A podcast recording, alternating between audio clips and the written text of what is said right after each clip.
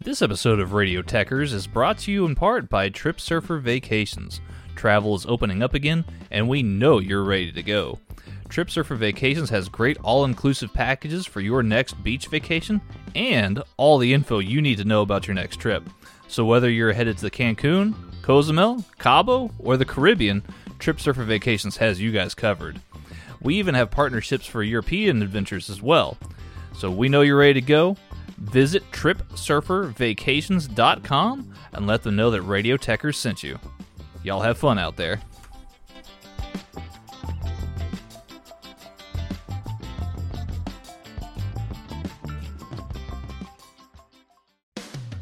Whether you're kicking it in the sticks or kicking it at home, lounge in upholstery with a contemporary feel designed for relaxed living. With the Brantley Gilbert Collection at Morris Home. Enter online at morrisathome.com slash win for your chance to win a guitar personally autographed by Brantley Gilbert or one of many Morris Home gift cards to upgrade your home today. That's morrisathome.com slash win for your chance to win from Morris Home. This episode of Headlock Talk is brought to you by Austin based company Naturally Hemps and their new line of CBD gummies. These gummies are made with 100% baked in pharmaceutical grade non isolate based CBD. What we're talking about here is the entourage effect. The entourage effect refers to the stronger effect you get when combining multiple cannabinoids together as opposed to just CBD. Full spectrum CBD or CBD distillate tends to be more potent and lasts longer. Unlike some other brands that use a spray on CBD, naturally hemp CBD distillate is baked in so you know you're getting the full dose with each gummy. I personally use them for all kinds of things like sleep aid or muscle pain. And did I mention they taste great? They got five flavors uh, strawberry, green apple, lemon lime, watermelon, and get this, the orange flavor has vitamin C in it. So if this sounds like something you could go for, head over to your nearest Create a Sig vape shop and pick yours up today to see for yourself the difference Naturally Hemp's gummies can make in your life. That may be the worst damn thing I've ever eaten in my whole life. It was pretty pretty garbage. I've had like some very like stout German beers before, but that one takes the cake. See, like, th- I don't know. There's some certain foods, right, where you're like, okay, I- I'm not a big fan of this, but like, I can I can see, you know, what people like about it. Yeah. That tasted like motor oil. Like, it was so bad. Well, it was it it was not great. It it was um uh, it was like a very dry stout beer that you opened up and then you left out on your like kitchen counter from the night before because you never put, drank like, it. Put like a whole thing of beer salt in it. Oh yeah, Yeah. I, I can still taste it. I, I can too. yeah. Um, eh, welcome everybody to this week's episode of Headlock Talk. Uh, we are back. Oh snap! Oh snap, indeed! And this is episode twenty. Woo! Woo! Sorry if that's loud. Goodness, the wave looks horrible. Oh, that, We'll hey, fix it in post. Yeah, we'll fix it in post, ladies and gentlemen. live. We'll, we'll do- oh, we'll do it live. of course, uh, I'm the Texas gentleman, Tanner Pruitt, and to my right, the one, the only, Mr. Stephen Grudy. Vegemite sucks. Vegemite does suck, and and again, if if the intro wasn't key enough, um, we uh, we made a promise to Josh Robinson uh, uh, from Brainbuster Radio, uh, one of our colleagues. He's from Australia. Yes. We told him that as a as a part of our promise to him. Uh, and, and, and to bond with the rest of Brainbuster Radio, that we would eat some Vegemite live on air. Yeah, we had we had to go to World Market at, at 10 a.m. on a Sunday. Yeah, Yeah, It was it was brilliant. I never thought that Headlock Talk would bring us to World Market at 10 a.m. on a Sunday. It's interesting. Right, right. So we we did it the traditional way with toast and butter. Yes. Um, we made a little sandwich for each of us, and we had uh, we had some Vegemite spread. So if that sounds appealing to you, and you want to listen to our live take of eating Vegemite, don't forget to tune in on Tuesdays to Brainbuster Radio. Uh, you can find them on iTunes, Spotify, Stitcher, pretty much everywhere that you can download podcasts. So look up Brainbuster Radio. They're also on Twitter um, at Brainbuster Radio. We're also starting up the new Brainbuster Radio TV, Yes. BBR TV for Twitch, uh, which will be coming out in the summer. And then for those who like to read, uh, which reading's important, right? Yeah, I mean, Yeah. I don't know how to read. Um, oh, no, you don't know how to read? No. No. What does your shirt say? I don't know. Come on, you can do this. I don't know. Just sound it out. Moustache Okay, mustache, Moontain. mustache, moodtane. Yo. Okay. You, you, hey, you, you did well, Steven. Thanks. I'll give you Appreciate it. Have have have some Tim Tams as as a, as a, as a treat here. Uh, yes, so we we bought some Vegemite. So please, again, check out Brainbuster Radio uh, while Steven enjoys this Tim Tam. Here, hold on. Let me let me see if the listeners can hear this. Oh yeah. Yep, that's a nice crunch right there. It's a good crunch. Yeah. Uh, so check out Brainbuster Radio. We're there every Tuesday, and you should just listen to Brainbuster Radio in general because it's a fantastic lineup of very talented podcasters. And if you like us, you'll definitely like what you hear on Brainbuster Radio. A lot of great lads and ladies over there for sure. hundred percent. Now that we've uh, uh, you know given our shameless plug, uh, man, Steven, w- what a week in wrestling!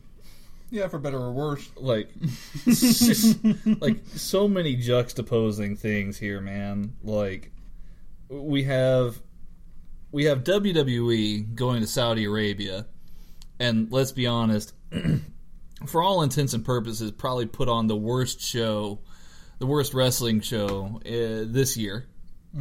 Yeah, I could agree with that. yeah. Unfortunately, yeah that that was something but I mean, it wa but with extreme lows comes extreme highs. Yes, because let's let's be honest, New Japan killed it this week. hundred percent. Best of Super Junior final show was a great show, and then you also have um uh, Dominion that was today, mm-hmm. Uh, and that was fantastic as well. Super killer. Yeah, pretty much every match that I watched there, you could argue five stars. Um, every match I watched, I gave at least four. Uh, the, I, I know you wrote kicking ass and taking names. That is hundred percent true. you know, when when you take a look at just the the drastic, drastic difference of the end product of what was um, Best of Super Juniors and Dominion compared to Super Showdown, it, it's it's just night and day, man. It's crazy. Yeah. I, I mean, especially from an in-ring point of view, I feel like if you're a if you're a lapsed fan from WWE, if you're trying to find something new, something different to get into, uh, you can't go wrong with getting into some New Japan. Absolutely. Uh, I mean, the in-ring action's great, the storytelling's great. I mean, it, it has everything that you want in a really good promotion. Uh, and there was a big reason as to why WWE was, you know, even a little bit worried when New Japan was starting to gain traction on AXS TV here stateside. So hey, they should be. they should, They should be worried. well, let's um, uh, let's get the bad news out of the way first, right? Yeah. Let's let's talk about Super Showdown, and I, I mean, I just kind of want to get your general thoughts about not just the show, but the whole just general situation about it, right? Yeah, yeah. I mean, I, I know we've talked about this a little bit before on the show, and I really just this isn't a show about politics. I, I don't want to go too far into it, Right. but just everything around the the setup and development of this pay per view, uh, I just completely from from a moral standpoint don't stand behind. Um, you know, be, being. Uh, in, in bed with or, or supporting a, of a government like Saudi Arabia, eh, you, even if you, I don't know if you consider you know putting a show on in, in their country to be necessarily supporting of it, but I do, and uh, they, Well, they're definitely profiting from it. I mean, they're absolutely profiting from it. Um, I've heard a lot of people on Twitter calling it, uh, you know, blood money, uh, and that that's a very it's a very heavy phrase, uh, but unfortunately one that I don't necessarily disagree with. Right. So Well, and from a show perspective, I mean, this thing was all over the place, right? So you have, um, and and really, let's be honest, if you haven't watched Super Showdown, I mean, pause this part of the episode, and you can always tune back into us later, right? Um, but um, you know, uh, basically, the show kicked off with Seth Rollins defending the title uh, against Baron Corbin Well, technically not. I mean, the pre-show actually kicked everything off with um, the Usos versus the Revival, and uh, what was a? I mean, it was a a decent enough tag match, right? Yeah, I mean the Usos are good, Revival's good. Yeah. you know, They had a heck of a match a couple weeks ago on Raw, um, which was nice. Um, but you know, Seth Rollins versus Baron Corbin. I mean, we got exactly what you would think out of a Baron Corbin Seth Rollins match here. right, Um, which is not much. and then Brock uh, attempted to finally cash in his Money in the Bank, uh, but was Still salty over that. yeah. I don't blame you. Yeah, He was stopped by Seth Rollins, who attacked Brock with a chair and you know repeat, repeatedly told him, you know, cash in, cash in. Mm-hmm. You know, I challenge you. And Brock rolled out of the ring and you know took his money in the bait in the Yeah. bank briefcase with and, him. and I mentioned this to you earlier. How much do you think WWE paid Brock Lesnar just to walk out, do nothing, and walk back? so much. Yeah. They probably paid him uh, again, probably more than anybody else who went to Saudi Arabia, Yeah, and that's quite a sad statement. that's very sad. Yeah, Um, you know, uh, later in the night, Baron Corbin would say, you know, if he didn't get a rematch, that uh, heads will roll. Um, so which is not a good phrase to say in a country that that happens. it's, in. it's it's it's literal. yeah, Um, so uh, that was a bit strange. I don't know who wrote that line. Well, I mean, I I probably know who passed that line. Yeah. but I, um, you know, definitely on a certain man's desk at some point. at some point for Yeah. sure. Um, Finn Balor versus Andrade. Uh, from all for all intents and purposes, I did actually watch this match because it was the one that actually gave me the most interest. Yeah, yeah. Um, but it was, um, I mean, it, it was fine, right? Uh, I thought that they've had better matches on SmackDown Right. between each other uh, and on Raw, but um, that's not taking anything away from this match. I thought it would. Uh, I knew it would probably come out to be the best match on the card. I didn't know how distinctly right I was going to be as an end result here. Yeah. Um, after all the the chaos of this. Um, Finn Balor, of course, retained his Intercontinental title. Um, Shane McMahon beat Roman Reigns for for some reason. What is happening? This is this is bizarro world. What what is happening right now? So the only thing that I could probably come close to a defense on this would be there was a time about 30 years ago where Vince was uh, was it 30 years ago maybe maybe maybe maybe maybe, over, maybe about 20 years ago right T- 20 some odd years ago Vince would have matches regularly with Stone Cold Steve Austin, and Right. sometimes Vince would win just because it would ire the crowd. But Shane is nowhere near Vince's own level. Right. Shane's not. Now, now again, Vince is not an athletic mm. kind of guy. He's super jacked for his Yeah. age, but he, he's not an athletic guy, and he's not a wrestler. Right. Right. But Vince as a heel was super over. Mm. Shane's nowhere near what his father was on any of those fronts Right. And they're just trying to get you like extra heat because they want you to really like Roman and see Roman beat the crap out of Shane. Mm-hmm. but even then, you have Drew McIntyre, Claymore kicking Roman, and then helping set up Shane to beat Roman. I don't. I mean, So here's the thing that confuses me about this. Why is it that WWE has like six guys? yeah, It, like every single pay per view is just different clusters of of these six to ten guys, and the storylines aren't going anywhere. They don't do anything with them. There there almost isn't a storyline for most of them, and it's just oh this we want to make this guy big, so he's gonna have a match with this guy, and uh, we want to make this guy big, so he's gonna interrupt this match, and nothing makes sense. None of these guys I want to see at all, and I just really don't understand what WWE is doing right now. I, I really don't. I don't know who w- wanted to see this. I'm going off. I'm sorry, but it. I just can't understand how they would put a card like this together. yeah, no. Um, I I don't know either, man. I really don't know. It, and it only got even weirder from there yeah. because Lars Sullivan beat the, the Lucha House Party. Now that's not the surprising part.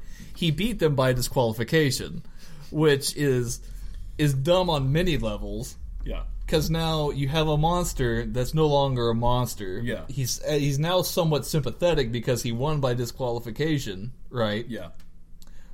But then he's still a bad guy, but he's but he's not. Yeah, because it- it's you're like- supposed to now think the Lucha House Party guys are like disqualifying themselves. Right. Right.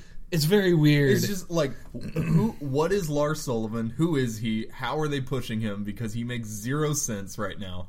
Like, I don't even think they should be dealing with Lars Sullivan at this point, in my opinion. But everything that they're doing with him just makes zero sense. It, you're trying to make him a monster. You're trying to make him a, a huge heel, yet you do babyface tactics with him, and it's just super confusing on two fronts. You know, why are you even continuing to push this guy? And two, why is everything you're doing making zero sense? You know, yep. I don't know. I mean, and and that's not to say, and you know, for the WWE apologists out there, again, this is not a knock on Lars himself, but that promo that he had on SmackDown was awful. It was awful. He gave this whole backstory about him being called a freak as a kid, and he's trying to like overcome that. And it's like, okay, cool. I mean, that's actually kind of an inspiring story, right? Yeah. Like that part doesn't suck. The part that does suck is he's a guy that you should be booing. He's a heel. Yeah, He's a heel. yeah. And so I'm just like, what what is this even anymore? A- And even if you are, for some strange reason, trying to get Lars Sullivan over and and, and make him a, a face, why are you using Lucha House Party to do? Like, what is happening right now? I don't know, man. There's just so many weird decisions. it's yeah, it's it's it's a brain trip. Yeah, yeah, that's Um, putting it lightly. Randy Orton and Triple H had a match that went almost 26 minutes. Right? Hmm. Now, if my. Look, if I'm not mistaken, I think it was a week ago or two weeks ago, we were talking about this match in specific. yeah, And I was like, this should be cool, but it should have taken place 10 years ago right. Because the stipulation was it was going to be no DQ. Mm-hmm. And what did they have? A straight up singles match. They somehow pulled that stipulation out of this match, Yeah, and we had Triple H and Randy Orton going 26 minutes, in which both men. Man, I'm I'm sorry because I I really like both guys, but they were going through the motions yeah, and and Triple H again, I love him to death. He's getting a little bit older though. You don't want to have him going in these longer matches at his age because you don't you don't want to run the risk of him hurting himself. Well, yeah. I mean, not even just that. You know, Triple H is a you know he's a great wrestler or was a great wrestler depending on how you look at it, but he doesn't have the cardio that he used to. So even if you're not, even if it's not like a crazy, crazy hard hitting match with all these crazy holds and all this stuff, it's still a 26 minute match, and that takes a lot of cardio to get through that amount of just getting beat up. You know, Right. I don't know.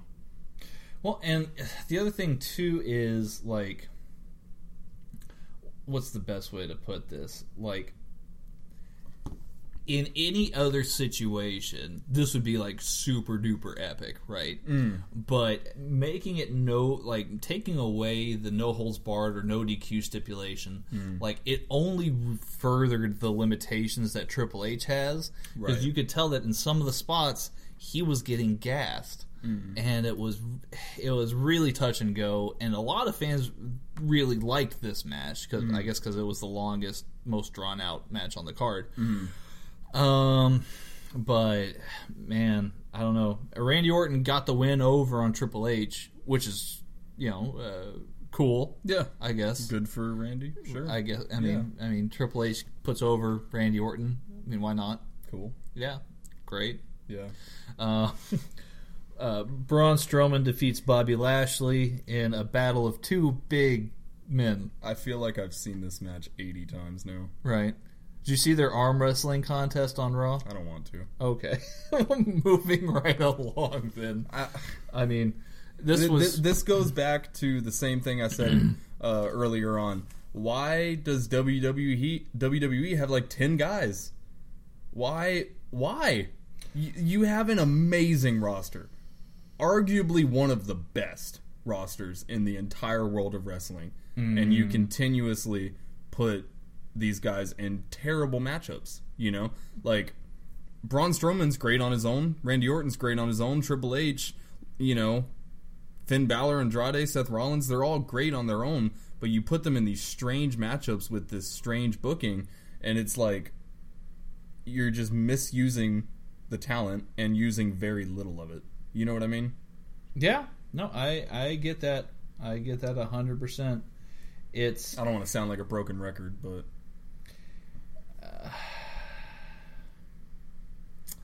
I don't know, man. It's very very strange. yeah. Uh, Kofi Kingston defeats uh, Dolph Ziggler here in a singles match. There was some interference by Xavier Woods, so Dolph Ziggler demands afterwards that he wants to have uh, a match where there would be no interference. Uh, so he wants to go up against Kofi Kingston in a rematch at Stomping Grounds in a steel cage. Um, so making this the second consecutive pay per view that we've had a uh, steel cage match. Mm-hmm. Uh, if you don't count this uh, as a pay per view, of course, which I mean, who in your right mind would? I mean, it is though. It is. don't know. Unfortunately, this has to be put in the pay per view list for sure. You know. Maybe. um, so I mean, that's that's all well and good for Kofi. Kofi, um, you know, Kofi won. Yeah. Yeah. Uh, Mansoor, who is an NXT developmental talent from uh, Saudi Arabia. Um, which, I mean, again, if you guys did not know this, right? Jeddah is in Saudi Arabia, Yes. Yes. right? They won't tell you this, but that's where that that's where it is. Right. Um, Mansoor won. Uh, he, he's again the, the hometown guy, which is very strange too. You hardly ever see in WWE here stateside the hometown guy winning, um, you know, their match. Yeah. Right. Um, so Mansoor wins the the fifty plus man battle royal, which I mean, God, uh, Yeah. I'm I'm speechless, kind of. using the the over machine Elias to to put over Mansoor. you know, because because Elias is just so so great at really putting on fantastic matches and, and really putting putting over some guys that wouldn't. You know, in, in general, Elias has that that really he just has an it factor to him that that really works when trying to put over new guys. You know. Yeah. No. Did you did you see this hear the sarcasm in my voice? Yeah. Yeah. Yeah. I'm, I'm, I'm, El- Elias is awesome. That's what. I I, ju- I just love Elias. yeah, that's what I'm agreeing with, I, man. I just love Elias. He he's like probably my favorite wrestler. and guitarist. Yes, be- better than better than all of them. Yeah. Buckethead's got got nothing on Elias. Did you hear that uh, that electric guitar he did? That was some that was some crazy technical stuff, man. Oh yeah. Guitar prodigy, that Elias. No What a guy. facts. yeah. I mean, I didn't know that he was so handy around a Stratocaster. Yeah. Yeah. Oh yeah. No, he he uh, he's got some some skills for sure. Oh man. No, uh, sarcasm aside, though, Elias is awful, and uh, tell, tell him how you really feel, Steven. and, and uh, I don't know. It's kind of kind of crazy that you continuously try to put people over with Elias. Yeah. I, like it doesn't work, y'all. Like no one likes Elias, and but not in a good way. Like Yeah. No facts. people just straight up don't want to see him on their TV. It, it's not it's not good heel work. It's just annoying. it's kind of like how like like latter days Roman Reigns was like a few years ago. Yeah, the and, five minute boo session. Yeah, mm-hmm. and then now like with Baron Corbin, so now you have like Baron Corbin on um, Raw getting the same treatment as Elias is on SmackDown. It's Yeah. just very strange. Oh yeah. Um, and then, I mean, we can't go on further without talking about Goldberg versus Undertaker just briefly here because I don't want to really spend too much time on this. Yeah. Yeah. It, was um, it was rough. it was rough, man. Yeah. Both men got dumped on their heads. Goldberg Multiple times. Goldberg felt really bad about everything after the match. Mm-hmm. He was concussed. I'm sure that Undertaker may have had some injury as Mm-hmm. well. I mean, you I could just- almost. I don't know. I, I know Undertaker. Obviously, they they both agreed to this match. Yeah. They both agreed to be there. Um, but you can honestly see. I feel at least that you can see the frustration on uh, Undertaker's face at, at the end of the match. Oh, yeah. Right, right as he gets the pinfall. Uh, spoilers. Sorry. Um, right as he gets the pinfall, you can see it on his face. Uh, you know, I, that wasn't good. No, You know. no, and I and I wish they would both stop. Yeah. I, I mean, Yep. look, Goldberg looked to be in fantastic shape, Mm-hmm. and you know what? Maybe he gets a bit of redemption, right? I, maybe they put him in another match here. Maybe they give him a, another little mini run, and and you know him give his farewell. But man, like it's real touch and go, and Yeah. this match shouldn't have gone on longer than maybe three minutes, and this match went on instead for uh, almost 10 So, with that said, um, this is a hard pass on pay per view. You know, that was supposed to be as good as, if not If not better, better. there, better than WrestleMania. Yeah. Uh, it was certainly half the time of WrestleMania, Yeah, I guess you can give it some points there. but um, yeah, um, just a hard pass from us here at Headlock Talk. Unfortunately. Yeah. Um, best of the Super Juniors, however, from New Japan. damn. Damn. Damn. So good. Oh man. Um, so the three matches that really got me were Jay White versus Tanahashi was was really really good uh, because it continued their story arc, and I think they're building something really special, and, and I think that's something that they can always dig back into and further elaborate on and really make great. Um, Jay White picks up the win here, so the story continues to be, you know, when will um, when will Tanahashi get his win? And I think Wrestle Kingdom sounds like the right place for Tanahashi to get his uh, his win back against Jay White for good. Um, the, the match that followed, because this really was a three match show for me. I mean, the rest of the card was great. But if you're looking for the marquee matches, the next match between uh, John Moxley and Juice Robinson, holy crap! Oh, it was so good. Oh, that's a that's a whole. If look, if you even remotely liked Dean Ambrose, you will love yourself some John Moxley from New Japan. Absolutely. Yeah. Because it, it's so cool because he now, you know, he, he talked about it on the uh, Talk is Jericho podcast. He's able to be himself. He's able to put forth his own ideas into into the character that he's playing and the way that the match plays out. And it's really cool to see because you see a lot of Dean Ambrose still in him. You know, uh, a lot of the move sets are similar and everything like that. But then you also see a lot of new from him, a lot of new moves, uh, almost like a new demeanor as well. And uh, it's just really nice to see because he he looks refreshed. You know what I mean? Yeah, yeah. He uh, he looked refreshed. He looked aggressive. He looked like he had used a lot of the experience that he had. I mean, because the old John Moxley pre WWE was a deathmatch wrestler, right? Like that, that was his that was his thing. Uh, instead, John Moxley comes to Japan and is this like I mean, I hate sounding like a broken record, but he came out looking like a brawler, like like somebody who just mugs people. He looked like a fighter. He looked like Stone Cold Steve Austin. Yeah, yeah. And his music was awesome. It had like this extreme like almost like Van Halen esque like eruption guitar mm. style thing going on. To, and then Didn't even even do a stunner. I no, he didn't. I don't think he did a stunner. Oh, I'm thinking of the the, You're thinking the of- Will Ospreay Yeah. match. Yeah, yeah. Okay, never mind. But but even more so, John Moxley A stunner would have been in, would have been like perfectly in place though. it would have been for sure.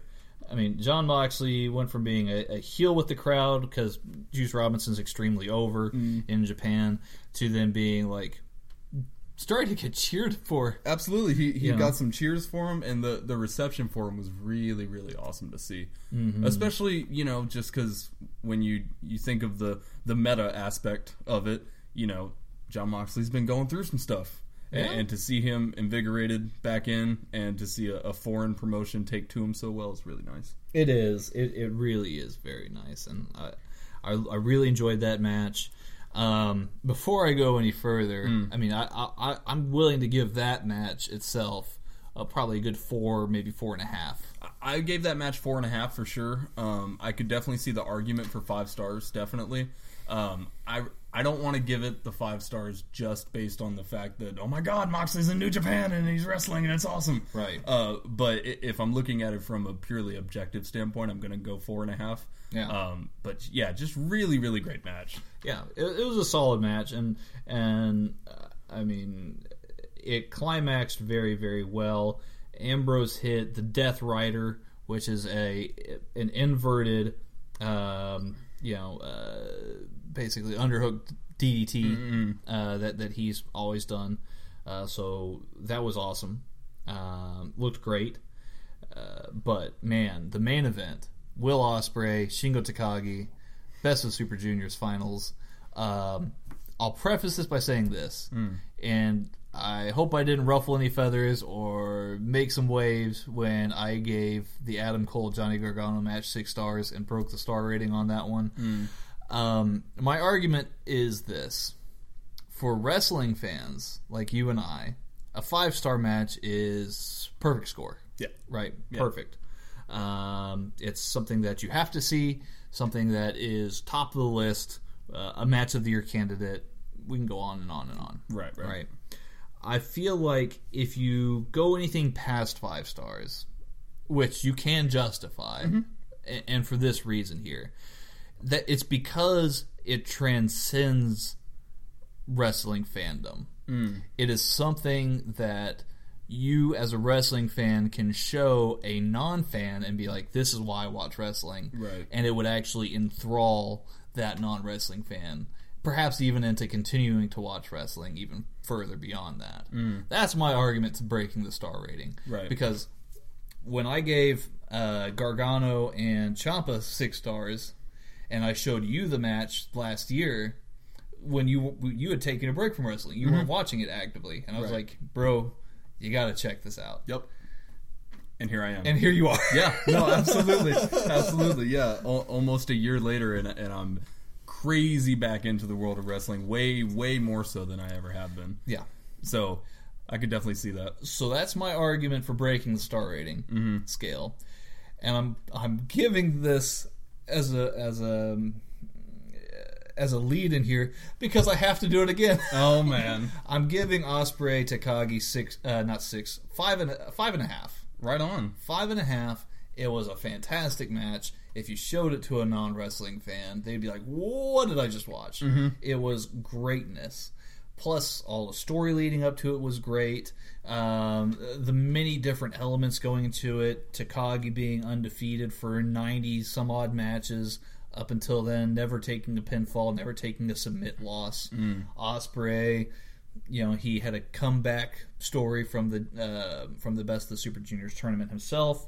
He's had a bit of a rough personal year, um, and then of course the story of him now wanting to stay in Japan full time. It, it also played into this here. So I thought it was a beautiful match.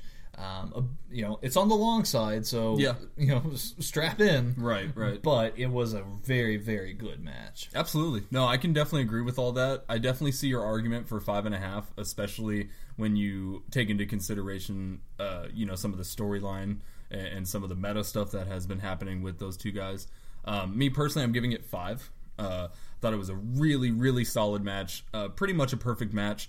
I I can agree that uh, you know showing it to a non wrestling fan uh, could possibly get them into wrestling, or or at least uh, you know kind of show them what wrestling's about, Yeah. a- and, show them what is to be appreciated about pro wrestling. Um, I just think with with it being a, a I don't know. Maybe this shouldn't take off the star rating. I'm gonna I'm gonna just stick at five stars. Five stars. Right at five stars. Really, really super solid match. And uh, Will Ospreay is my man. He's awesome. He and he just keeps getting better. In the, in the ring, he is very, very good. Yeah. Very, very good. Um, and I hope that he settles down more so now that he's moving to Japan. He can get his house in order and he can uh, lay down the groundwork for many, many great years of being in New Japan. Uh, you know, for, for the long term. Yeah, right? yeah, for sure. Um, speaking of Ospreay, let's move along here into uh, New Japan Dominion territory. Yes. right. Uh, another uh, show full of great matches, um, great moments. Again, spoilers here. If you have not seen the show, go ahead and pause this now and tune back in, uh, and and let us know what you think. Of course, but what I what I really enjoyed. I mean, you had Moxley uh, having another convincing win, uh, retaining the uh, the U.S. title.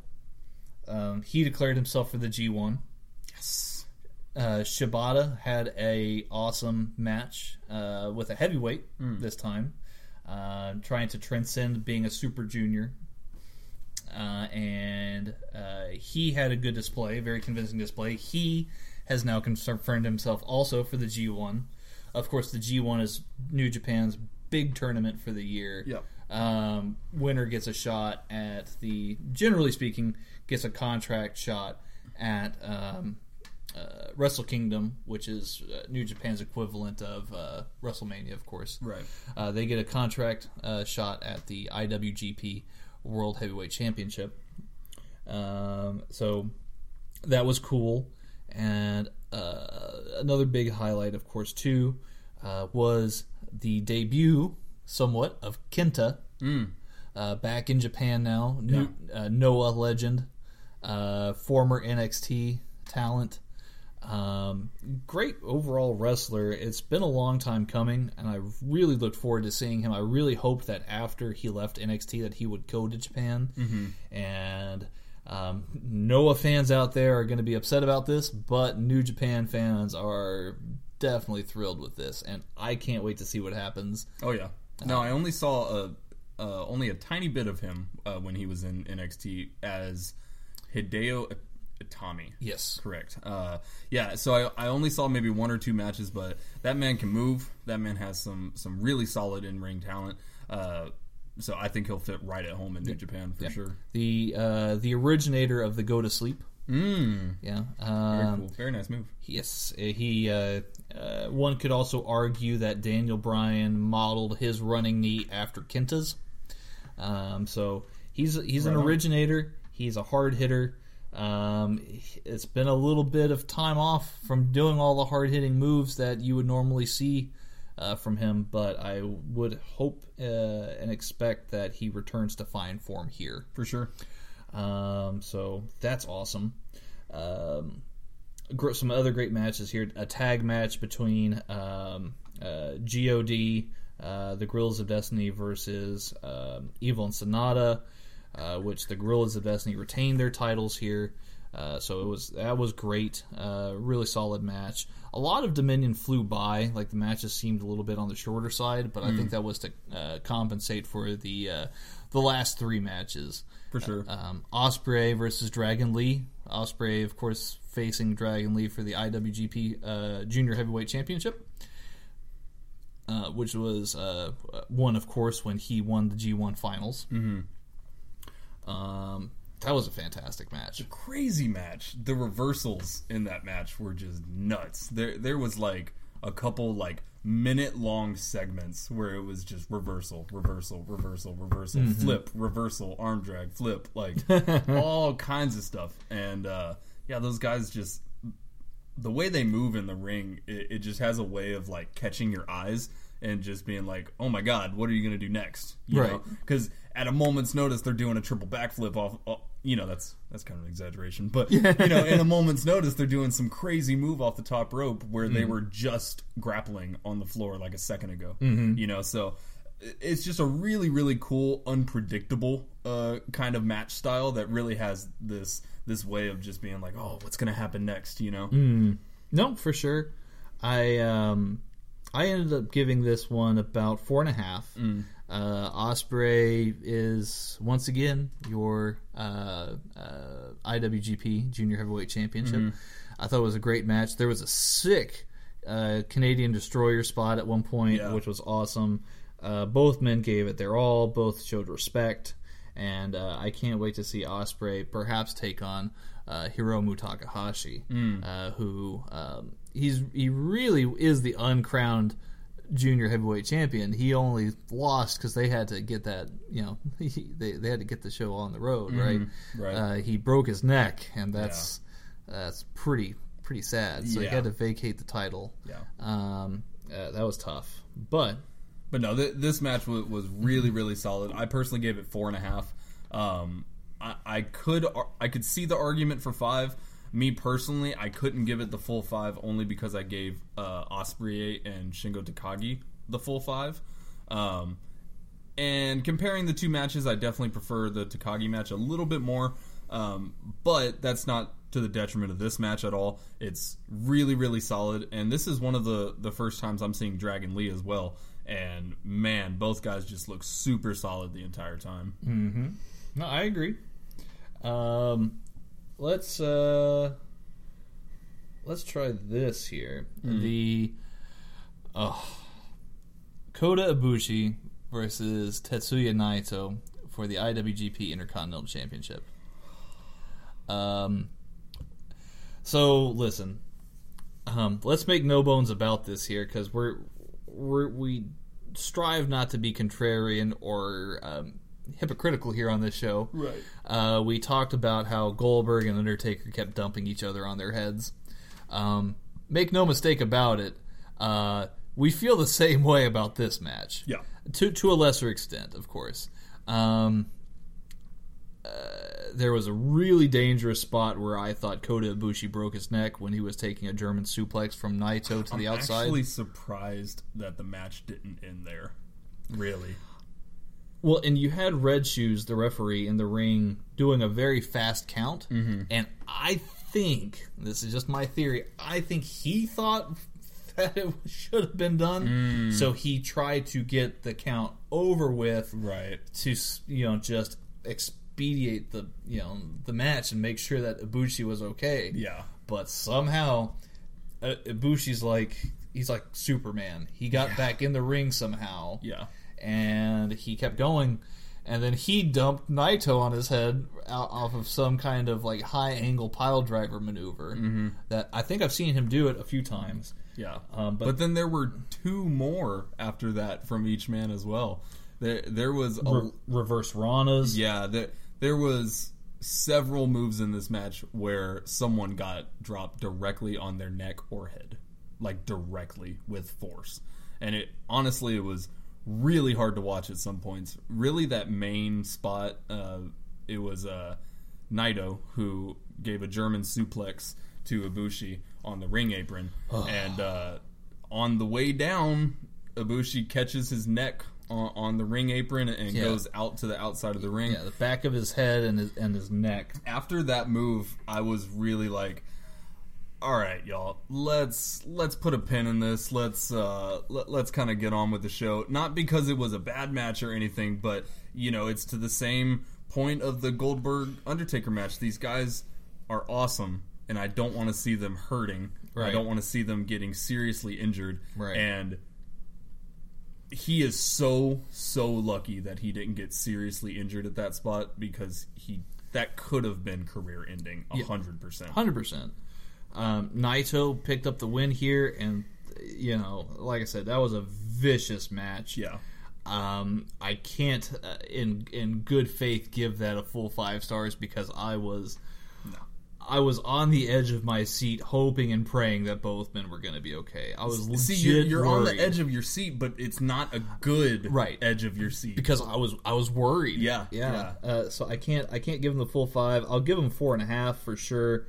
Naito's your new Intercontinental Champion. yeah, Please don't ever do that again, though. That was the most dangerous like few matches that I've ever seen if my life. uh, if some of those spots went a little bit better than others, I would have rated this match a little higher. I'm giving it four. Hmm. Um, I did personally take off a full star for some of those mat some of those spots, just because, man, I'm not gonna lie, it really took away from uh, some of the enjoyment of the match. You know, Yeah. Uh, th- those guys are super super talented, and they really they know how to wrestle 100. percent I love both guys. but sure. some of those spots, man, was just really hard to watch. So I had to take a, a full star off of it. Yep. But that being said, if you are a fan uh, of you know some of those matches, just just brutal, brutal matches, you will you will really like it. So there is that. for sure. Um, main event time: Chris Jericho, the the Pain Maker, Painmaker, versus Kazuchika Okada, the Rainmaker. the Rainmaker. Yes, absolutely. Um, these guys had a really wonderful match too. Mm-hmm. I I uh, I really enjoyed it. Did I enjoy it as much as I enjoyed Jericho and Omega? Maybe not. Mm, Not quite. Did, did I enjoy it more than I've enjoyed Kazuchika Okada versus other opponents? Mm, Uh, um, that's debatable. um, yeah. uh, I mean, both guys are like super geniuses in the ring, Absolutely. Yeah. and they built the match well. They built the tension well. I, would say it's probably about four and three quarters. It's almost 5 Mm-hmm. almost five. yeah. Um, No, I mean, I, I personally gave this match four and a half. Uh, it was a really, really solid match, and this is another example of just like you said, two ring geniuses, and, and not even necessarily just like the in ring work, but you know the playing to the crowd, the the momentum of the match, uh, all, all of that stuff. It, it just it flowed really, really well, and not in a bad way. It kind of went how you would expect an Okada Jericho, Jericho match to go, and that's not necessarily a bad thing, you know. Yeah, the, the pacing was good. It was a bit on the slower side of things. especially towards the the beginning and the middle. Yeah, yeah. Um, it, it picked up towards the end. Mm-hmm. Um, what kind of got me was the surprise finish kind of out of nowhere. I was like, wait, that's it? yeah, yeah. You know, that was kind of weird. Yeah, I mean, it's not a it's not a terrible thing. It was still a great match. Yeah, but I Um, feel like uh, just from what I've seen from New Japan, New Japan is they're really experts in that crazy last minute finish Yep. where it's like, oh my god, what's happening? Oh my god, he won! Yeah. Whereas with this one, it was kind of just like, oh, okay, cool, he won, Yeah. sweet. Yeah. You know, which you know is not a bad thing. No. But I've seen New Japan handle endings better than that. Well, and it seemed purposeful because of what happened after the match, where Tanahashi confronts Jericho, um, and you know, uh, it was interesting. Um, you know, Jericho obviously flipped out on Okada Yep. after the match, and I mean that's that kind of set things up. But um, yeah, the, the finish kind of came out of nowhere. But overall, it was a wonderful, wonderful show. Absolutely. I really enjoyed it. Um, so definitely, if you are a lapsed WWE fan or someone who just wants to check out something new, something fresh, you're coming off of the mainstream, you want to get into maybe something a little bit more hardcore, something a little bit more sporting, if you will. Definitely, this is not a bad time to check out New Japan. Check out the whole. Uh, you've got three weeks worth of, of Best of the Super Juniors to check out. There's a whole section on New Japan World Yeah. dot com. That's only about like eight or nine bucks a month, and Well worth it. Well worth your money for Yeah. sure. Uh, so definitely check that out and check out uh, Dominion as well Mm-hmm. uh, for the follow up show. A plus pay per view. A plus for Absolutely. sure. Let's talk, uh, of course, um, some face turn heel turn, Steven. Let's do it. Awesome. Uh, face turn, heel turn, of course, if you are new to Headlock Talk, uh, this is our buy or sell segment, uh, you know, or good cop, bad cop. We bring up a topic and we debate over whether or not it's a face turn, which is great, Great. great, or uh, if it's a heel turn. Ooh, that's naughty. It's bad. Ooh. You're you're you're a you're a bad thing. Oh, good. So Or oh, bad. or oh bad indeed. um, so face turn heel turn. is WWE with everything that's happened, right? You know, we had Double or Nothing about two or three weeks, about th- two or three weeks ago. Yeah, something like that. Um, and we had um, uh, NXT Takeover, which is fine. Uh, it is technically a WWE product, but at times it feels like WWE's main product is competing with itself Right. in the developmental product. right. You know, um, and then New Japan just clobbers everybody. You know, this week, Yeah. uh, especially with all their best of the Super Juniors and and Dominion. I mean, face turn, heel turn. Is WWE uh, losing a step or or starting to lose the war already with all these different factions and promotions worldwide in terms of wrestling? I mean, it, it's kind of an interesting question because you you gotta you gotta think: is it WWE main product competing with AEW? Is it main product competing with New Japan? Is it NXT competing with New Japan? Is NXT competing with AEW? Because at this point, it almost feels like WWE, eh, like main product Raw and SmackDown, and NXT are two completely separate companies at this point. That's how, that's how I read the room. I I, Yeah. I mentally default to NXT being its own thing. Yeah, I mean, and I can definitely see that argument for sure. But really, when people are talking about, you know, the war, like the big war, they're talking about main product WWE and AEW. So if we're talking that big war, honestly, I think it might be a little too early to really, you know, solidify that. Mm-hmm. But I will say this. It is not looking good. Mm-hmm. It is absolutely not looking good, especially when, you know, j- just from just take a bird's eye view, a very blanket look at what Double or Nothing was and what Super Showdown was, and the reception that each of those shows got. I mean, the writing's on the walls there, you know. Yeah, I mean this one's not. I mean I'm kind of in between a face turn and a heel turn here. Are they losing the war already? I mean that's kind of a loaded thing here, Right. But uh, like you said, I, it's not a good look so far, Mm-hmm. for sure. Um, face turn, heel turn. Lars Sullivan continuing to feud with Lucha House Party. Heel turn. I don't like Lars Sullivan. I don't like Lucha House Party. I don't understand why this is a storyline that they're trying to go with. the biggest heel turn that like I why? Yeah. Why? Yeah, I can't disagree with you here. I'm going heel turn here as well. Um, Lars, the whole Lars Sullivan interview segment on SmackDown was really weird. Um, the you know uh, Lucha House Party winning by disqual or losing by disqualification, disqualifying themselves against Lars Sullivan at Super Showdown was really weird. Yeah.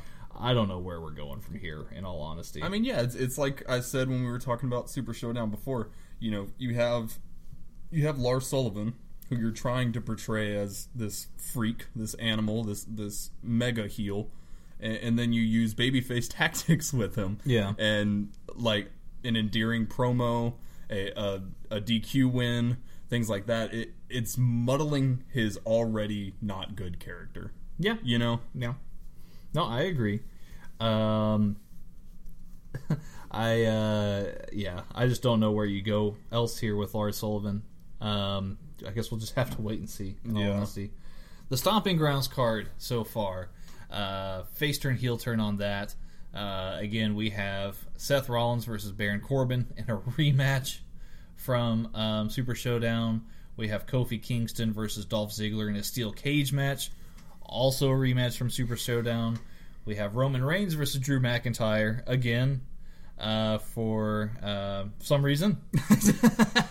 um, I guess because he interfered in the match uh, that him and uh, that Roman and Shane had, and then uh, also Lacey Evans versus Becky Lynch, another rematch. Yeah, because that went so well the first time. Right. Uh, and uh, uh, Bayley versus Alexa Bliss somehow for some reason also. Yeah. I thought, I- I mean, I, I wasn't sure about this, but things weren't looking good for Alexa Bliss there. I hope she's good and ready to go. Mm-hmm. But, um, yeah, a lot of rematches here, Steven. Face turn, heel turn. Heel turn, man. The, this Yeah. is it's it's it's the same thing that that I was saying with uh, with Super Showdown. And again, whatever. I'm a broken record. Sue me. Why do you have ten wrestlers? and every pay per view is just different matchups with those same exact wrestlers. Yeah. Your roster is the biggest in the industry. Yeah. Do something with somebody. Like, why? I don't know. I, yeah, heel turn as well. Like this is the sign of like decay within a company. I feel like Mm-hmm. is like, hey, we're gonna keep giving you the same stuff over and over and over again, and it's like this is not good. I mean, Like, this hasn't worked for months. You, you could even argue years at this point, and and they're still just giving us the same stuff. You know, the same stuff. it reeks of incompetence. Absolutely. Yeah. Unfortunately. Um, let's get on to something a little bit lighter here to close out face turn heel turn. Yeah. Uh, face turn heel turn. We will see Jon Moxley versus Kenny Omega before AEW hits TNT this fall. Seems a little quick. Yeah, Yeah. yeah. I mean, they set up the feud at Double or Nothing. Yeah, but I mean, I felt like I don't know. I felt like with that one, that was more so a big moment, not necessarily like setting anything up. I mean, it, it could set it up and they can use it later, but I, I really think that was put there as Moxley's here and he's beating up Omega. Oh my God! Not necessarily like, oh Omega needs to get revenge now. Uh, I, I mean, they could certainly go that route for sure. Uh, it just seems a little quick to me. So I, I'll say heel turn just because I don't think it'll happen that quick. But I also will say face turn because yes, please. Uh, I'm going to go with face turn uh, on this in full here, only because I think that they still have to flesh out a lot of that all out card. Mm. Uh, That's a good point. Yeah. they, they've got um, they've got Jericho versus Hangman Adam Page announced so far, which is uh, really good, and um, there's nothing really else announced besides that right now. Yeah. So, uh, I mean, if you want to stack up a really big card for this here, Moxley versus Omega is a good way to do it. That's for sure. Absolutely, for sure. Um, let's have a good old round of the game that we both like to play here. a headlock talk favorite, of course. It's if wishes were fishes. Oh snap! All right, get your get your scuba gear ready, ladies and gentlemen. We're diving in. Yeah. Uh, so um, I'll start this week. If wishes were fishes, I wish that Chris Jericho wins the IWGP title and defends it in AEW. Just at least like maybe once or twice. Yeah. You know, I I do feel like a New Japan AEW partnership, um, especially after talking with Wilf uh, from Brainbuster Radio and hearing a lot of uh, what he's had to say on the topic. I do feel as though uh, it would be a far way out. But wouldn't it be cool for both New Japan and AEW to get a little bit of extra and maybe like give them some give an an American audience the backstory for the IWGP Heavyweight Title? I think it would be uh, really kind of nice. Eh, eh, okay. So, I, I think I've said this on air before, uh, but I personally would prefer for AEW to kind of stick to its own guns for the first, you know, year or two, and really just flesh out their product uh, a lot. You know, they just announced and, and unveiled the AEW uh, World Heavyweight Championship. I don't know if that's what it's called, but it's a beautiful belt. It's a really beautiful belt, and I really think that AEW should, you know, focus on themselves for a little bit. I I personally am not the biggest fan of whenever a belt goes to a different promotion uh, from a, a a separate promotion. Yeah. uh, I just think it's kind of a weird dynamic in my opinion. I know I'm the odd man out here. I know a lot of people love that. Uh, it's really not my favorite thing. Um, so I think I'm gonna I think I'm gonna give the only negative. Uh, i- What? if wishes were fishes? Uh, Does that mean I have to give you fish? Yes, What? that's what that means. Okay. hundred percent. Fine. Um, if I have to give you fish here, Steven, for going negative on my fish rating, okay. I'm, I'm going negative. Wait, are Wait, so I, I'm rating yours. okay, Yeah. so I so y I have to give you something. Some Oh, I fish, see. Okay, I, I guess. okay. Well, no, I guess you can demand the fish if you're like, man, I am that offended by that wish that you now have to give me fish. So this is uh This is a headlock talk first, ladies and gentlemen. This This, has is- never happened. this is negative two goldfish. Oh. All right. Well, here you go, Steven. Here's two. Here's a pair of goldfish. I appreciate I, it. I hope you're happy. I'll feed it to my pufferfish. Great. Jeez. I'm sorry, man. Go ahead. Gosh. Okay, okay, Negative fish rating. okay. So what's funny about this next wish is that it almost contradicts what I just said. Oh. almost, almost. Oh, really? Yes. Oh, okay. I wonder what's going to happen here, Steven. so, So wouldn't an NXT AEW co pay per view be awesome? it would be. it really would be. if wishes were fishes, AEW and NXT would have a co pay per view event. Yeah. Yeah. No title changes though. No title No changes. title changes. Wow. Just just straight up matches. Okay. So what what are we looking at here, Steven, for an AEW New Japan? Well, that's the thing. We're looking show? at a lot.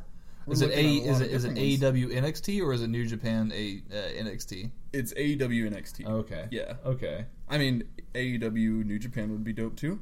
Okay. I don't know. I mean, the the, See, it's kind of contradictory, but not. the the first match that comes to mind would be like Omega versus Gargano. My God, Yeah, that'd be amazing. it would be. Yeah. Because we had it in Fantasy Warfare, and if you guys want to go back to the previous episodes and listen to the Fantasy Warfare series, it's pretty fun. Yeah. Steven and I have a good time. Oh yeah.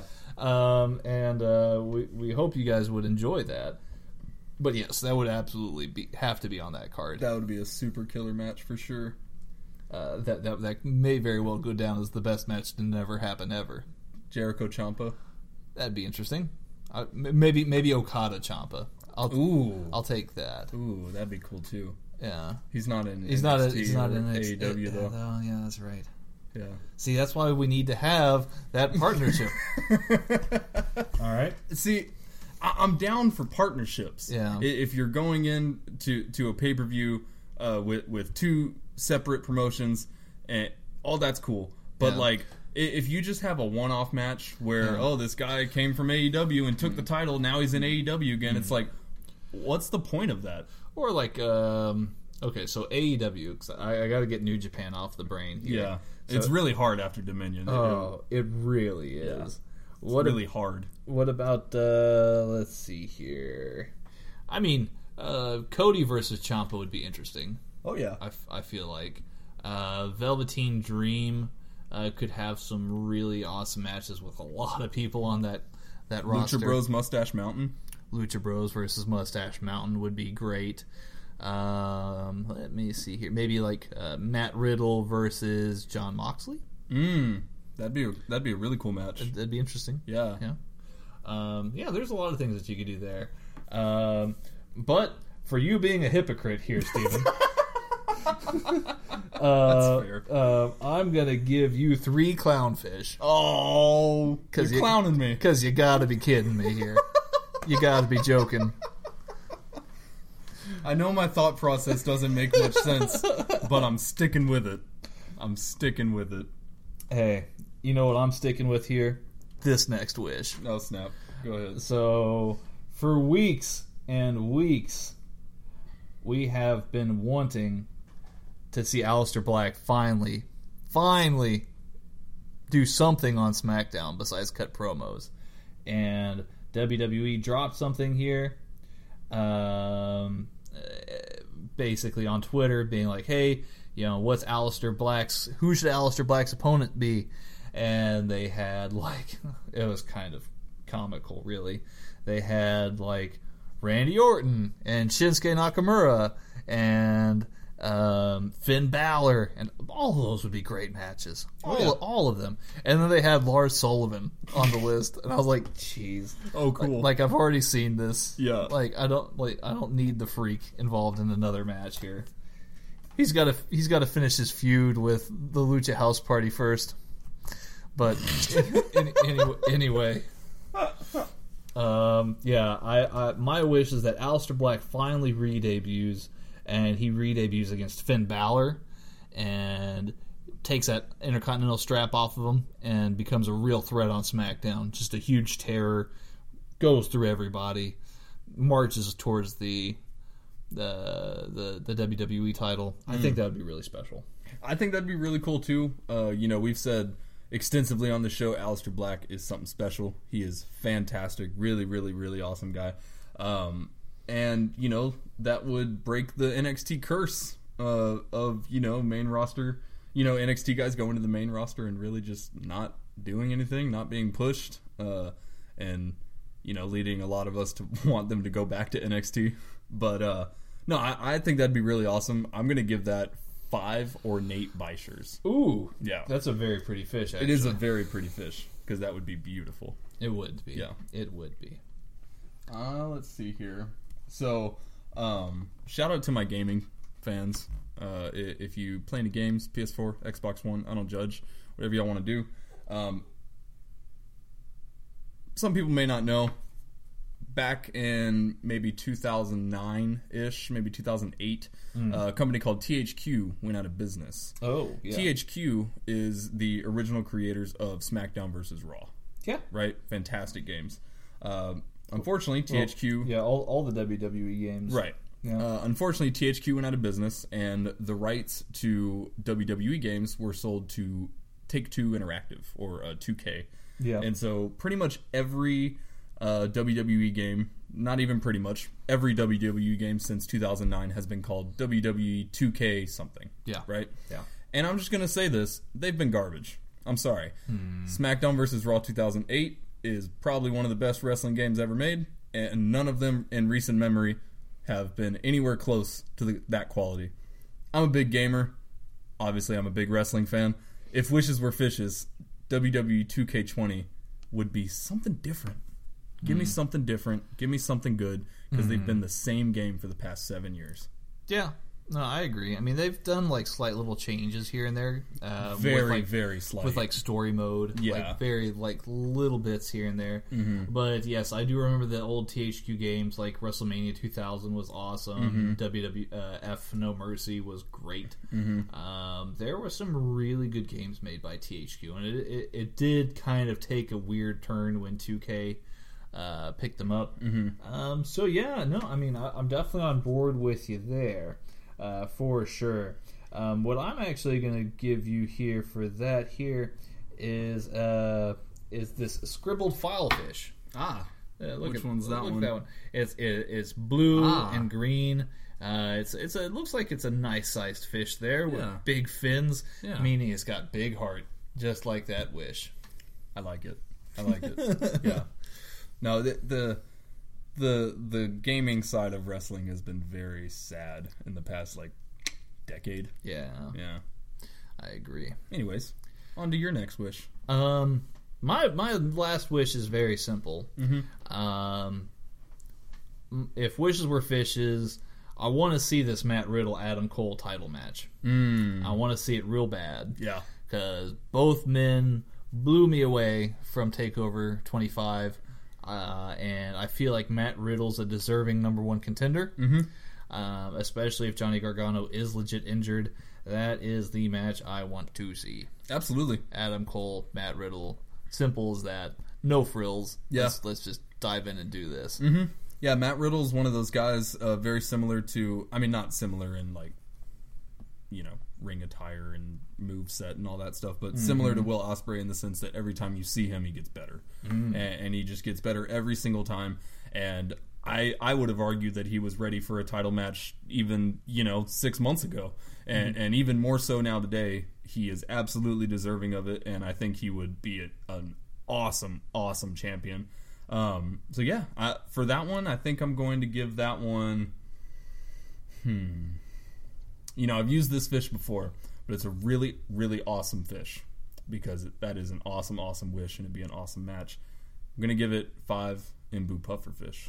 Ooh, yes. That is a very awesome pufferfish. Very awesome pufferfish for a very awesome match. Yeah. no, I think that'd be really awesome. Sweet. I think I said awesome like 17 times in a minute. Right. It's it is awesome though. It is awesome. Uh, my last wish is, is also very simple. Uh, might get some hate for this, might not. Who knows?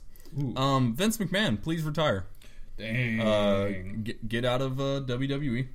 Um, just just get out. just, just get out. I, I understand it's your baby. I understand that you built it, uh, and I appreciate that and and everything like that. But with all of the news coming out, um, you know, from different wrestlers, uh, different news outlets, the Talk Is Jericho podcast with Jon Moxley, it's really looking more and more like most of the problems that WWE is having these days is coming directly from Vince, from the desk of Vince McMahon.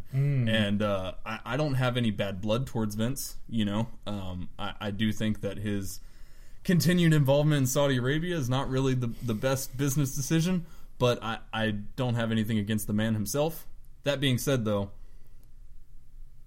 if it's if everything we've read is all true, it's looking like you're ruining WWE. Dang. So, yeah, please retire. man, that is a quite a big wish. Mm-hmm. And for this, I will need quite a big fish. Yeah. Uh, so what I'm giving this here is actually the Atlantic Goliath Grouper. Oh man. I'm, I'm giving I'm actually giving it four of these here Hmm. uh, because uh, this fish uh, can be as long as eight feet, a little bit over eight feet. Man. uh, and can weigh as much as 790 pounds. That's a big fish. And that's a very big wish, Steven. Yeah. So Very fitting, I think. very fitting indeed. Yeah.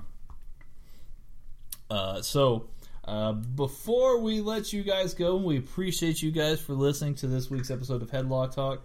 It wouldn't be Headlock Talk if we didn't dive into our mailbag this week. Woo! Woo! Let's do it. So, so we thank everybody for their questions this week. We and we thank you guys for for tuning in and listening, of course. Here, uh, this week's mailbag features quite a few new questions here, and let's start with no particular angle uh, from Brainbuster Radio. Of course, they're at NPA Podcast.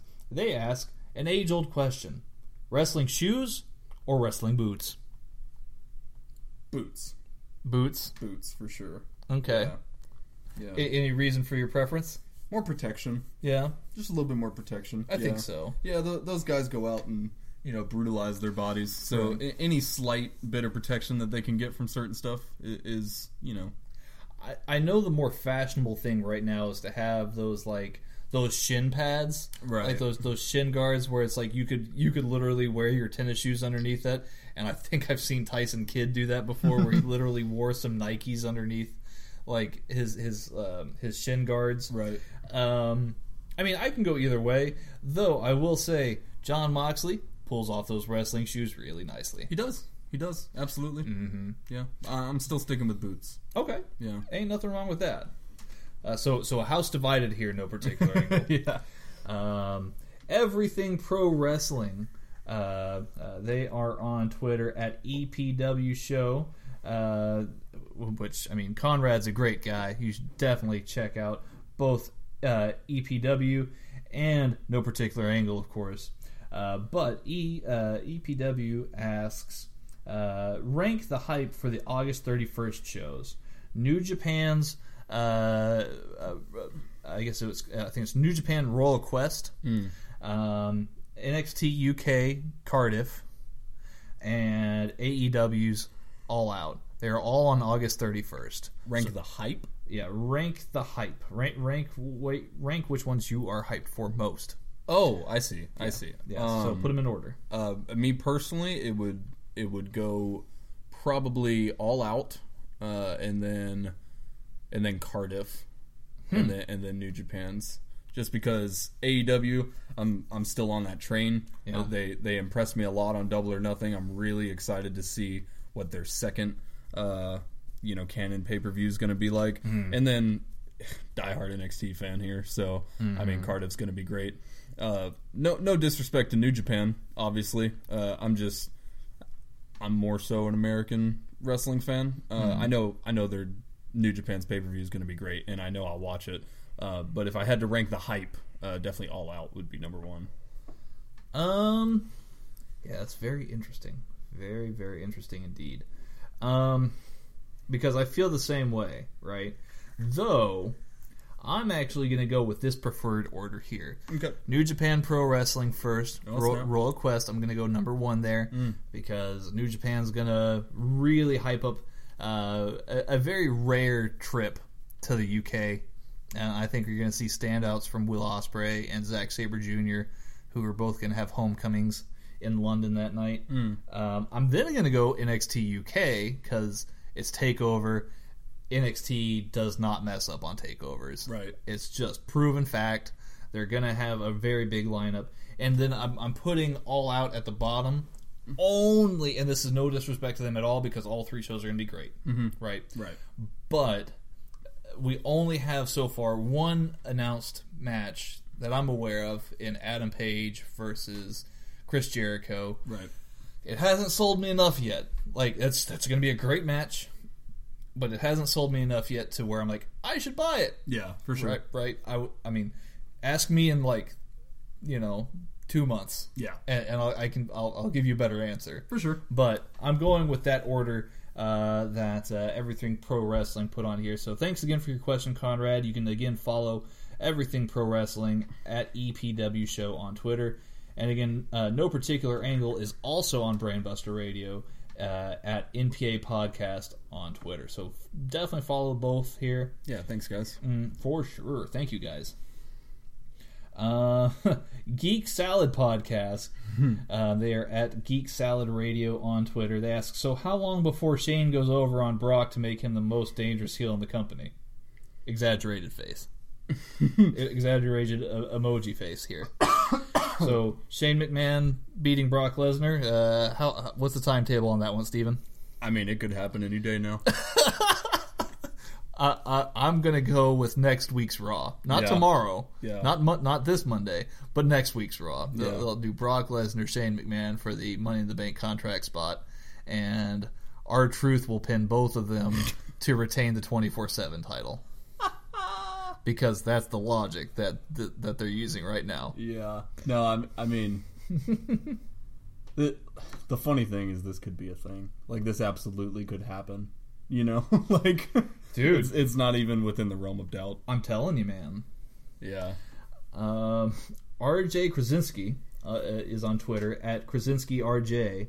Uh, they ask, uh, what percentage of WWE fans are moving to watching NJPW, New Japan Pro Wrestling, religiously now, do you think? Um, Well, that's a, that's an interesting question. I like that one. really good question. Yeah. I think that more people are now than what they were last year, For sure. and, and much more than that what they were maybe two or three to five years ago before that. Yeah. Um, New Japan's picking up steam. I think people are becoming more and more aware of other products. Um, and something that uh, Wilf uh, from Wilford Watches has told me, uh, and it makes a lot of sense, is that people are no longer supporting a product that they don't personally support themselves. Mm-hmm.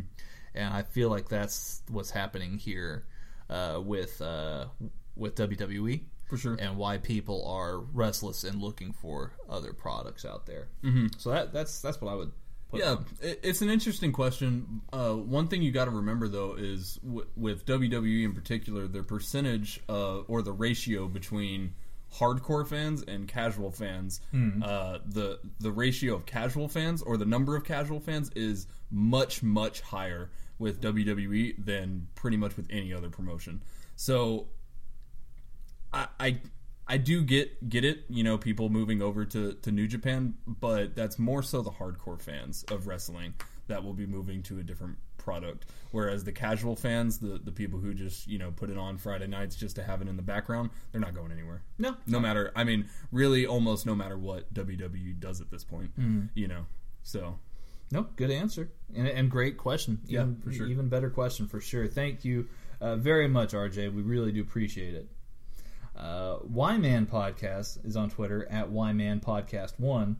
Uh, where did the Raw Tag Team titles go? Are they still a thing? This is a real question. Winky emoji. Um, so a lot to dissect here. um, where did the Raw Tag Team titles go? Um, I think they got lost at the airport. I really, uh, you know, I think that they're in some kind of uh, baggage, like missing luggage claims I mean, that's the only explanation for it at this point. probably somewhere in Kansas City. I, I really don't know. Yeah. Um, are, are they still a thing? I mean, maybe. Uh, perhaps they're being housed in an underground CIA uh, departmental office underneath the airport in Colorado Springs. Yeah. I don't know. I think that's more likely than them doing anything with the titles at all. Yeah, I think I think you have to have like level eight CIA clearance to get Yeah. into the, the, the, the department that gives you the Raw Tag Team titles. Um, yeah, I I really don't know. Like uh, again, this goes back to what I said last week. I mean, is I mean that's why you brought up the the War Raider Viking experience, Raider War Vikings War. War. right? Yeah. They were supposed to compete. They were supposed to like dismantle the tag division and, and rebuild it and make it stronger. Yep. And and where are the War Raiders where, where now? did they go? Yeah. I don't know. Lots of interesting decisions. of course. That's a nice way of putting it. Uh, five star podcast of wrestling. Uh, they are at five star podcast wrestle. Uh, aside from Roman Reigns and Charlotte, who should will be who should slash will be the face of the men's and women's divisions within the next three to five years? Um, Should be. Would be. Interesting. who should be slash will be? Slash will be. Okay, I see. Um, for the men's, I'm gonna go with Adam Cole. Mm. Uh, for the women's, that one's a lot trickier because I mean I could see it being Kairi Sane. Mm. I could see it being Io Shirai. I could also see it being um, uh, Candice LeRae. Mm. Um, it could be any of them. It could also be Shayna Baszler for that matter. So, I mean, uh, those would be my picks. But Adam Cole seems like the standout for me right now, especially with him being NXT champion. Uh, Tommaso Ciampa is a good shout. Aleister Black would also be a really good shout too. Um, I just think that as time goes on and more of these, you know, the, the more of the main established main roster guys kind of fade out, the more that you're going to see a lot of the guys from NXT from from this time frame now Yeah. start to go up and achieve. Yeah. I mean that could even be Matt Riddle. That could even be See, my, my mind Im- immediately went to Matt Riddle. Immediately. Uh, the the only problem there is with, with his with his gimmick. Y- you know, yeah, they're they never say it, but he's a stoner. but bro, but bro, you know. Uh, so with that kind of gimmick, I don't necessarily see him being the face of the company. right? Um, I'll go ahead and throw uh, a few out there uh, for the men's division that I think would be fantastic faces for the company. Uh, I'll throw out Finn Balor. I'll throw out Andrade. Uh, Andrade. I'll, I'll Oh throw my out gosh. Aleister Black, uh, Yeah. Johnny Gargano, Adam Cole. Uh, all, all of these guys could really, you know, run with it really, Dream. really well. Dream, absolutely, absolutely, the dream. Mm-hmm. Um, for the women's division, uh, honestly, a lot that that you pointed out, a, a lot of them coming from NXT. Uh, you know, Kairi Sane, Io Shirai, um, Candice LeRae. Honestly, they they they really really like uh, pushing um, MMA talent. So even to a lesser degree, Shayna Baszler. Um, th- there's a lot of really really solid talent that's on the come up right now. Um, so yeah, you could. There's a lot of different options for sure. I'm I'm gonna solidify Andrade though. Uh, I I think Andrade is a huge huge talent, and I really think that he could be a solid face for the company. That's uh, that's a, a, a great answer and, and an even better question. Yes, for sure. Th- thanks to you again, guys, for, for these questions here. We've got a few more. We're on a hot streak with with these questions. You guys are rocking it this week. Seriously, like these are some great questions here.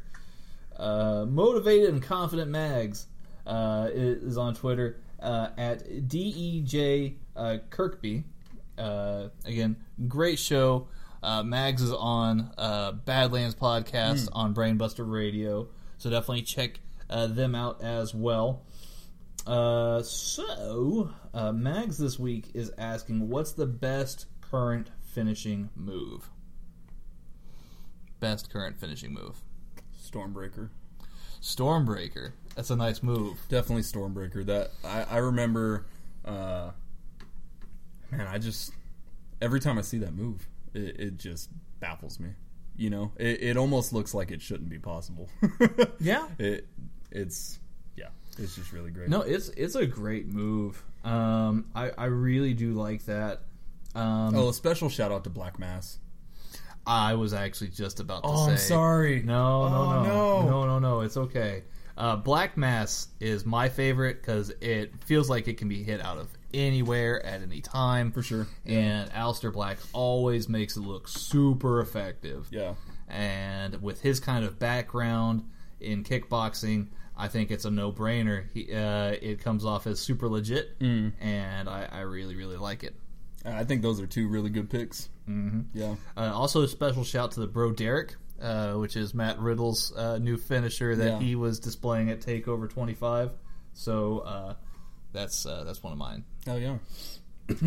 Uh, got a little bit of a of a wheezy cough here right now, guys. I'm sorry. It's all right. Um, so, uh, Dropkicks King is on Twitter uh, at Dropkick Lee. They ask, "Will Tetsuya Naito win both titles? And if so, would it overshadow Rainmaker Okada?" Um, I mean, just from almost an outside looking in perspective, just because I don't watch uh, too much of New Japan, uh, it doesn't look like anyone could overshadow Okada at this point. He, he's so over, it's ridiculous. yes. Uh, I mean, will Tetsuya Naito win both titles? I don't personally think so. What I would like is for him to ultimately uh, get some stem cells in his knees and in his shoulders, to, and for him to take a nice vacation, Yeah. maybe with two or three ladies. Yeah. He do, do whatever he wants. What you gotta do, Naito? do, do what you got to do. Do what you got to do. But just take a nice vacation, take some time off, get some rest, recover those those knees, those those shoulders, those joints, and just relax a little bit, man. Mm-hmm. Yeah, yeah, for sure. Because that was, I mean, he's already been going through a lot, but that Ibushi match was rough. Yeah, yeah, for sure. Um, would it overshadow Okada if he won both titles? Yes, absolutely. But I would imagine that he would have that he would ultimately get rid of the Intercontinental title, like he would free that up or be forced to, some, something along those lines. right. Uh, hashtag get clotheslined on Twitter. Uh, they're at clotheslined with two D's. Thanks again for writing in this week, you guys. Uh, Undertaker should Undertaker have retired at WrestleMania 30? Uh, that was when he first uh, had his streak broken by Brock. So, I remember when that when that happened. I originally had the thought that um, Undertaker should have retired undefeated at WrestleMania. Interesting. He absolutely should have retired undefeated. Um, I, I think that would have solidified him his uh, you know legendary status a little bit more. Uh, also, I freaking hate Brock Lesnar, so he's absolutely not the right guy to break that streak either. Um, so I would even say before WrestleMania 30 personally, but uh, Dang. yeah, Yeah, I mean, I can't argue with that. I think that, and this might be unpopular, but I think he definitely should have retired after after 33 against Roman Reigns. Right? yeah, Um, I, I do like that they. I mean, I do and I don't like that they kept bringing him back because Undertaker at WrestleMania is just iconic, right? Um, but even more reason to leave him undefeated. Right, of course. Um, and I really can't argue against Undertaker. Sh- Should he have retired at WrestleMania 30? Absolutely. Yeah. I, I think that should have been it. Yeah. I think that he should have, um, you know, uh, walked away from then. But at the same time, I feel like if we didn't have the WrestleMania 33 match, I mean, what was even better than the actual match itself was just him taking off the the, the trench coat, taking off the gloves, taking off the hat, and saying goodbye. Yeah, But it wasn't even really goodbye. right. So I, I I don't know, man. yeah. Anyway, um, Good question. good, yeah, great question. It's a it's a real thinker here because you know you have to look back at the last five years of the Undertaker, and Mm-hmm. I mean, let's be honest, it's it's not all sun and rainbows Yeah. and happiness. No, I, I yeah, I, I really think he should have stayed undefeated, and you know the whole the whole Brock thing just really soured it. You know. Yeah, it really was sad for me too. Yeah. Our good friend Mike Charlotte. Hey, Hey, buddy. Uh, he's got a series of questions.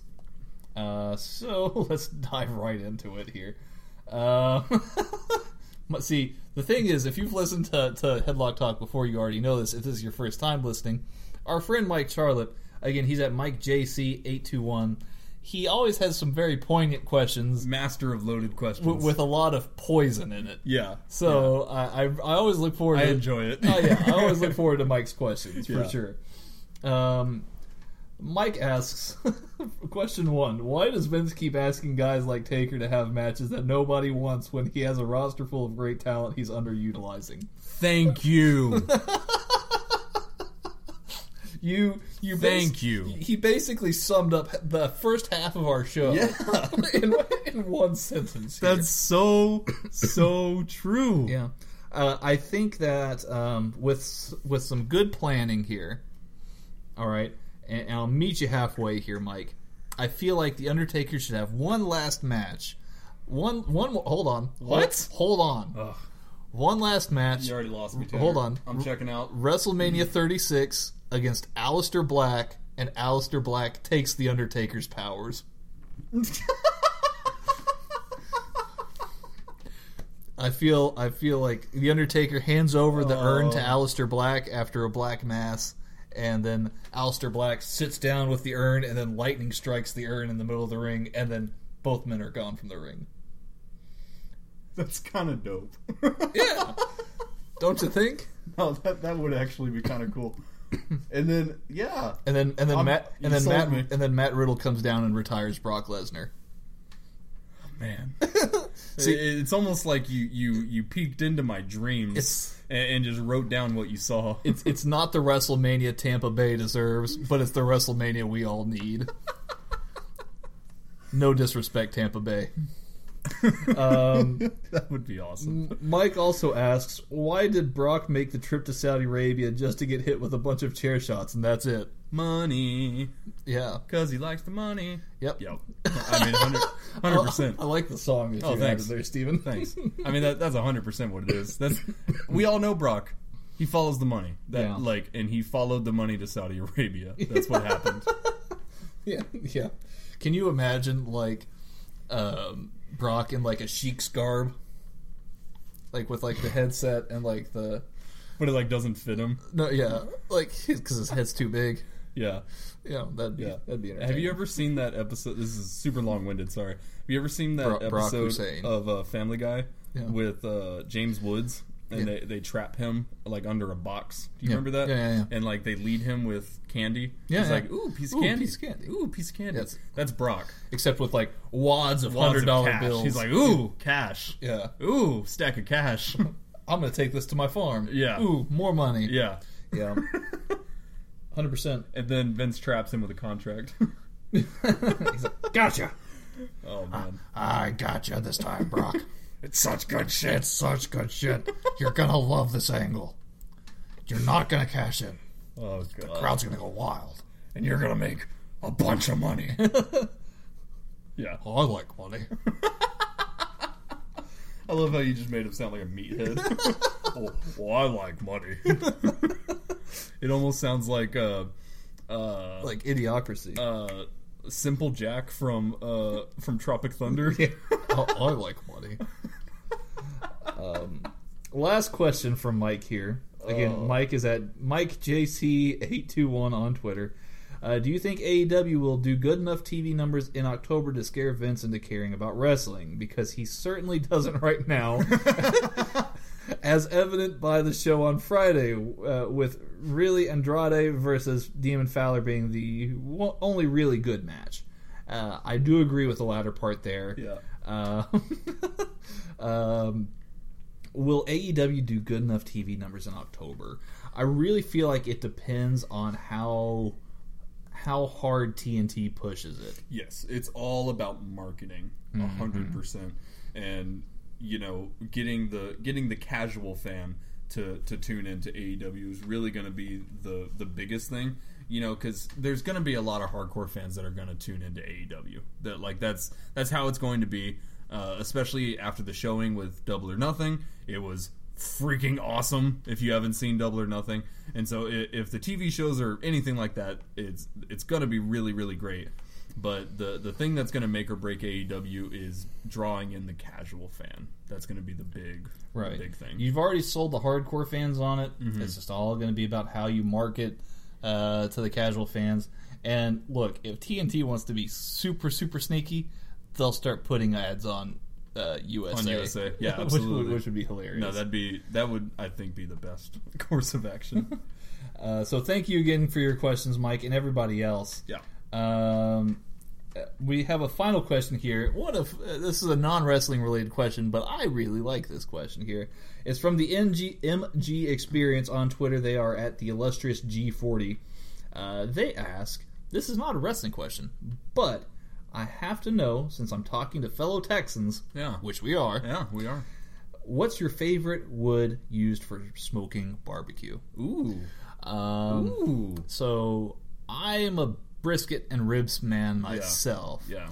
So when I do my barbecue smoking in my smoker or on my Weber, because I I've got this nice little uh, compartment box that I can put like my coal and wood in. Nice. Um, so I can I can do some like uh, indirect uh, smoking, and um, I like to use oak personally. Uh, oak adds a nice uh, clean tint to it. Um, there's a lot of people who will swear only by using mesquite. Mesquite's a little bit too peppery for, for me. I think it adds too much of its own flavor to the meat. Uh, so I like to use nice oak. It's just very good. Helps the meat come through clean. For sure. Um, if it's like poultry, then I'm going with some kind of. Uh, I like to add maybe a little bit of fruity wood to it too, like like some good cherry. Uh, cherry wood is good for Yeah. that. No, I was. Uh, so I was. It's funny that you mentioned the mesquite because I was going with mesquite. Um, I love pepper. I love pepper, and mesquite tastes like pepper. One hu- like it tastes exactly like pepper. So smoking with with mesquite wood is definitely the way to go for me. Um, it just really brings out a lot of the pepper flavor, and I fucking love pepper. Uh, sorry, f word. Oops. Um, but then, but then also, like you said, uh, something sweeter like cherry wood is also really good. Um, cherry wood is really good if paired with a really sweet barbecue sauce as well. I love barbecue sauce, uh, so if you smoke something with some cherry wood and give it a really nice, uh, like sweet and spicy barbecue sauce, can go for some cherry wood as well. Yes, cherries. Uh, I, I really do like the cherry. Uh, I don't know. It's all about oak for me, man. Yeah. I got. I gotta say, it, it, I will. I will go out of my way to buy oak. Where you go, come down on hickory. Hickory's good. Yeah. Um, i- i- hickory- Overrated. A little bit. Completely overrated. Look, if you're smoking for like jerky purposes, then hickory's pretty good. yeah, But um, it's just too much. Like there, there, it's a lot. Yes. it's a lot of flavor, and, and it, it, I don't know. Smoking to me personally is really like, like you said, bringing out a lot of the meat's flavor. right, You know, and I think hickory adds too much of it. for sure. So Well, I hope that's been insightful to all of you barbecue and non-barbecue enthusiasts. Yeah. Um, uh, ladies and gentlemen, it's been a pleasure speaking with y'all again. We really do appreciate you guys tuning in. Always. Uh, always. And thank you again, guys, for all your questions. It's been a whole lot of fun here. You can find us on iTunes, Spotify, and Stitcher, as well as YouTube. Yep. Uh, you can also find us on Twitter at Headlock Talk. Super duper easy. Yep. You know, it's literally Head Lock Talk. yep, Boom. it is that. And you're there. You've got our little yellow insignia. We've got this kick-ass banner uh, uh, in the background that uh, uh, Steven's sister Tammy helped design, which is awesome. Yeah. Um, and uh, yeah, we're really kind of cool. So follow us. Follow. Super, super humble too. Oh yeah, yeah. All humble all Yeah. day, keeping it 100. I'd say one of my best uh, out of my many amazing uh, aspects uh, of me would be how humble I am. Yeah, Yeah. yeah. keeping it 100, yeah. Steven. Absolutely. Uh, yeah, you and you'll also tell as of right now, as of this recording here, ladies and gents, there's a lot of pictures of Vegemite on our page. Yes. Yes. So don't forget to tune in to Headlock Talk every Tuesday on Brain Buster Radio. That's Brain Buster Radio. They are also on iTunes, Spotify, Stitcher. Uh, you can go to their page on uh, uh, at Brainbuster Radio on on uh, Twitter. Give them a follow. Stay tuned for each and every episode. There's us and eight other great podcast shows uh, coming to you daily. So subscribe to them uh, wherever you listen to your podcasts as well. Um, but yeah, we're there every Tuesday. And this week, Steven and I we're doing some Vegemite sampling, and I can still taste it right now. It's, times. It's I don't know. well, um, so like I said, it's been real. I'm the Texas gentleman, Tanner Pruitt, and to my right, as always, the one, the only, Mr. Stephen Grudy. Thank you guys. Thank you guys, and Later, y'all. later.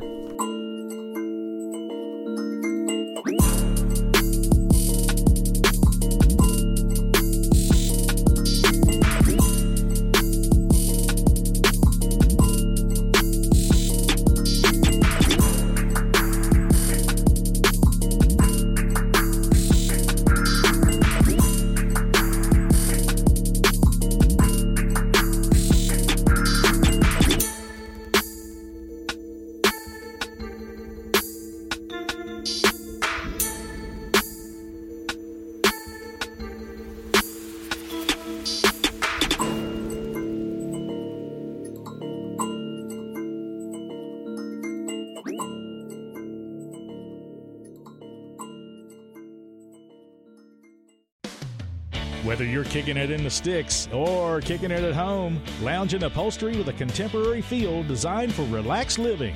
With the Brantley Gilbert Collection at Morris Home. Enter online at morrisathome.com slash win for your chance to win a guitar personally autographed by Brantley Gilbert or one of many Morris Home gift cards to upgrade your home today.